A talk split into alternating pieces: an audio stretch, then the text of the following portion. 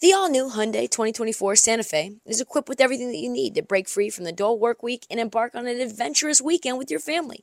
The all new Hyundai Santa Fe's features, like available HTRAC all wheel drive, standard third row seating, available dual wireless charging pads, ensure that you can take on any adventure. Available HTRAC all wheel drive so you can take on the dirt trails and kick up some mud. Standard third row seating so your whole family can experience the thrill together. Available dual wireless charging pads so no one gets stuck in the great outdoors with a dead phone. I've been so pumped to take a couple of friends with our road bikes to some of the trails nearby, and now I can bring the entire crew, my dog, and all of our gear with that third row. Learn more about the new Hyundai Santa Fe at HyundaiUSA.com. Call 562-314-4603 for complete details. eBay Motors is here for the ride. Remember when you first saw the potential? And then through some elbow grease, fresh installs, and a whole lot of love, you transformed 100,000 miles and a body full of rust into a drive that's all your own. Look to your left. Look to your right. It's official. No one's got a ride like this. There's nothing else that sounds like, feels like, or looks like the set of wheels in your garage. With over 122 million parts, you can make sure your number one ride or die stays running smoothly. So there's no limit to how far you can take it. Brake kits, turbochargers, engines, exhaust kits, roof racks, LED headlights, bumpers, whatever your baby needs, eBay Motors has it. And with eBay Guaranteed Fit, it's guaranteed to fit your ride the first time, every time, or your money back. Plus, at these prices, well, you're burning rubber, not cash. Keep your ride or die alive at ebaymotors.com. Eligible items only. Exclusions apply.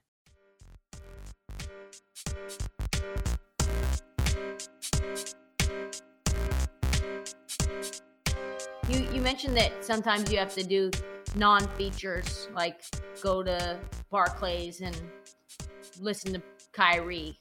Um, and you wrote a ton about. I think tomorrow I'll be doing that. I'm guessing. I'm guessing since he's supposed to play Sunday, I'm guessing they'll practice tomorrow and he'll talk. Yeah. What are your like? What's your take on kind of what happens next, and does it die down at all, or do we see this kind of for the rest of the year? Well, I think it's up to him. I think the bar has been raised pretty high just looking at all of these statements that are coming out about um, how we like basically people vouching for him, whether it's Jaylen Brown, and other people in the Players Association, whether it's like just public comments even from Adam Silver and Joe Tsai saying that he believes Kyrie is sincere, like all of this stuff. Um, the Nets have set the stage for him to return. It's been reported that he is like expected to return on Sunday, but like as far as I know, even even though he is not necessarily bound at this point by the reported list of six action items or or whatever, I'm assuming the the one about him speaking to the media um, and kind of disavowing specific parts of the film directly. I'm, I'm guessing that's still part of it, and so like let's see what he says because he had a couple opportunities to do just that um, and he had a week to think about whether or not he wanted to and he like very specifically didn't. He was defiant and he didn't want to say that he did anything wrong exactly and he didn't really want to get into the details of what he disagreed with and what he agreed with and in his apology on instagram like he said he he apologized for not explicitly stating what he agreed with and disagreed with so okay, he's apologized. He hasn't done that yet though. So will he do that when we ask him the questions? Like I, I don't know.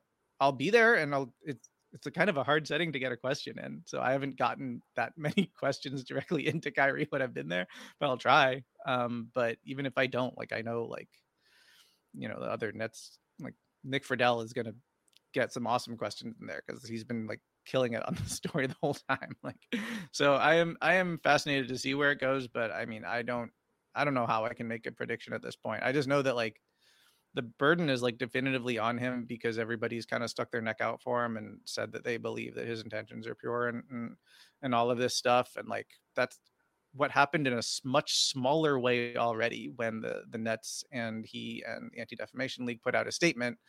Um, and then the next day, frankly, like Kyrie embarrassed himself and the ADL and the Nets for putting out that statement. So if he does it again, like if who is he embarrassing? is embarrassing a lot more people, and it's going to be way worse because it followed that other thing.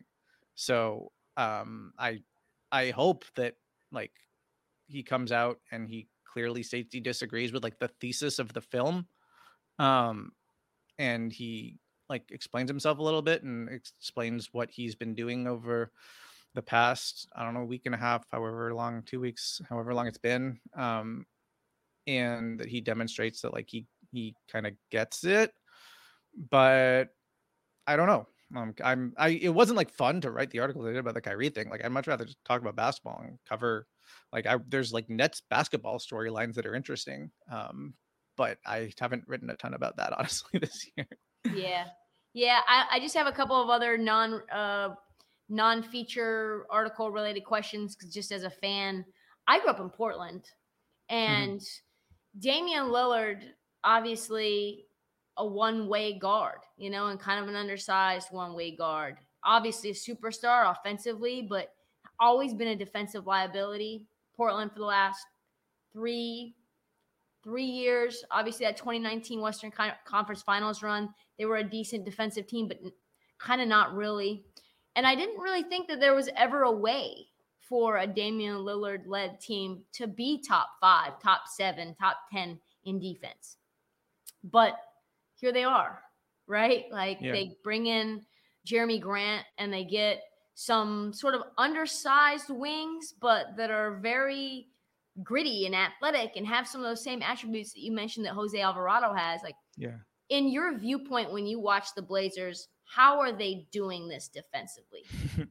um, they're doing it by being super active. They're doing it by being super aggressive, and they're fighting. They're they're using what they do have. Like they, I mean, it's a little different. Like when if they have Nurkic on the court versus if they're playing smaller. Um, but they even when he's on the court, like if he is um like regardless of like what coverage that, that he's playing like they need the the wings to be covering ground and helping and recovering and like those guys are doing that. Like they they have length on the perimeter. They have better point of attack defense. I i liked what i've seen like justise winslow this season. Jerami grant i think has fit in as well as well as they'd hoped. Um this year little you saw some um honestly i, I think he was like better like on as a more complete like two-way player before he got hurt last year but i mean defensively he's still like he's still got those attributes he's still able to contribute that and you've seen that from him. Um the, wild thing to me is like i think they're the best defender they have in the team hasn't played yet and that's gary payton the second and that can add a whole other dimension. I mean he might be like the literal best one-on-one defender in the nba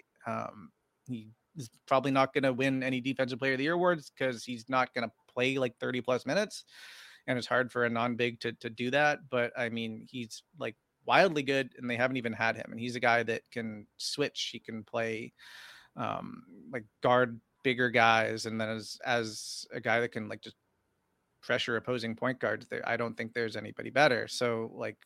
I've liked the approach. I've liked the coaching from from Chauncey Billups there, just trying to be disruptive, trying to get in passing lanes, trying to speed other teams up, trying to just put some pressure on them in a different way. Like they they had historically played a pretty conservative style of defense. Chauncey tried to change that last year, but he didn't really have the personnel for it to be effective. Um, but I think I, mean, I haven't spoken to him about this, but I'm guessing what what he would say is that like even what they did last year, they were losing almost every night, but he was still laying the groundwork for what they're doing now. Um, because before they even got the personnel that could make it work, they were teaching some of the personnel like how to do it and so I, I, think it looks a lot better now. I love that they're playing a ton of zone. I think you kind of have to do that um, if you are trying to make up for, say, like a lack of like mobile big men, or maybe you're just trying to make up for having a couple of guards who were not super sturdy de- defensively. Because like Simons is bigger than CJ, but in theory, it's like basically the same issue that, that they had yeah. when, when it was CJ and Dame. But I mean, they're they're doing their best to mask that. I, I think Dame has. I mean, I guess it's it it it depends which season you're looking at, but I think for the most part in his career, like yeah, he's been a below average defender. He has sometimes in certain matchups been like a straight up liability, but I think he does like care about defense. He's not like a horrific defender. He he can be in the right place. He is a very smart basketball player. So like as long as he's like not dying on too many screens, as long as like he is basically in the right place and executing a coverage, like I think you can make up for his deficiencies on, on the defensive end. It might stop you from being like the number one defense over the course of an 82 game season, but I mean they're doing like really well right now. Um, and I, I do think their ceiling will be higher when, once they get Payton integrated. Um, but I mean, it's just been fun. Like it's fun to see that team getting stops and running. It's fun to see them sort of looking like they're they're more than the sum of their parts, and like you know they just have a bunch of new energy in there. And like even like I'm watching Shaedon Sharpe, who did not have a sterling defensive reputation um, coming into the NBA, but like you know he's he's switching on to stars and competing at least on the defensive end and he's long and he might make mistakes and whatever but like he's a big dude he's an athlete and he's trying and i think everybody on, the blazers really bought into the game plan on the defensive end so that that that has been a treat to watch This episode is brought to you by Progressive Insurance. Whether you love true crime or comedy, celebrity interviews or news, you call the shots on what's in your podcast queue. And guess what? Now you can call them on your auto insurance too with the Name Your Price tool from Progressive. It works just the way it sounds. You tell Progressive how much you want to pay for car insurance, and they'll show you coverage options that fit your budget. Get your quote today at progressive.com to join the over 28 million drivers who trust Progressive. Progressive Casualty Insurance Company and Affiliates. Price and coverage match limited by state law. Yeah, I agree. I think this team could be a real. I didn't believe it at first, but I think this team could be an actual dark horse, given how wide open the West is. Issues with the Warriors, issues with the Grizzlies in terms of you know you take Bane out, you take Ja out, and you really have a bad team. You know what I mean? Um, I watched them play the Wizards the other day, and without Ja and Bane, it is really ugly to watch. Like Jaren Jackson, obviously an up and down player. Uh, another player I think you you I could see you featuring. Very interesting dude, Jeremy Sochan.